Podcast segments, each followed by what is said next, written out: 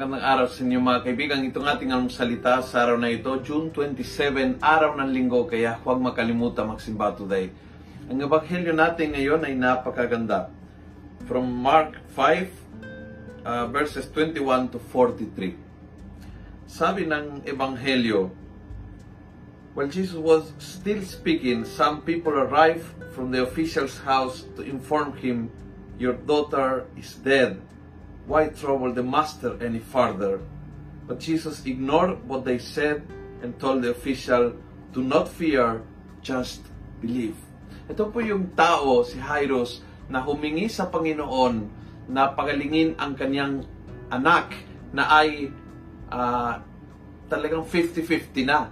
At habang on the way na sila, may dumating itong babae na, na matagal na may hemorrhage at hinawakan ang balawal ni Jesus at doong huminto ng matagal.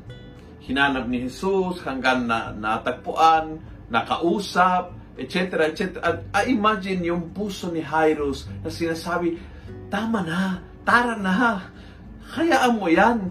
Naghintay yan ng 18 years, pwede siya maghintay ng isang oras pa, pero yung anak ko ay agaw buhay na, Panginoon, ano ba nangyari? Why are you taking so much time. Panginoon, bakit?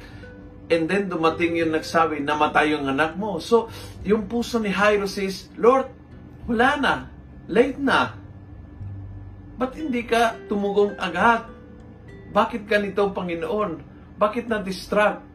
Bakit hindi agad pinagbigyan ako? Namatay na ngayon ng anak ko. And I think this is the greatest lesson for us. God is never late.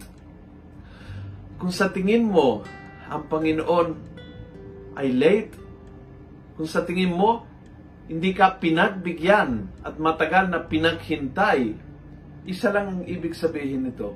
He is preparing something better than what you ask. Jairus asked for healing. Jesus prepared a resurrection. Jesus prepared a big, one of the biggest miracles in the whole gospel a resurrection from the dead para sa anak ni Jairus. Ganyan po ang Panginoon. When He is taking time, is because He's preparing a bigger blessing that will blow your mind away. Kung nagustuhan mo ang video ito, pass it on. Punuin natin ng good news ang social media at gawin natin viral araw-araw ang salita ng Diyos.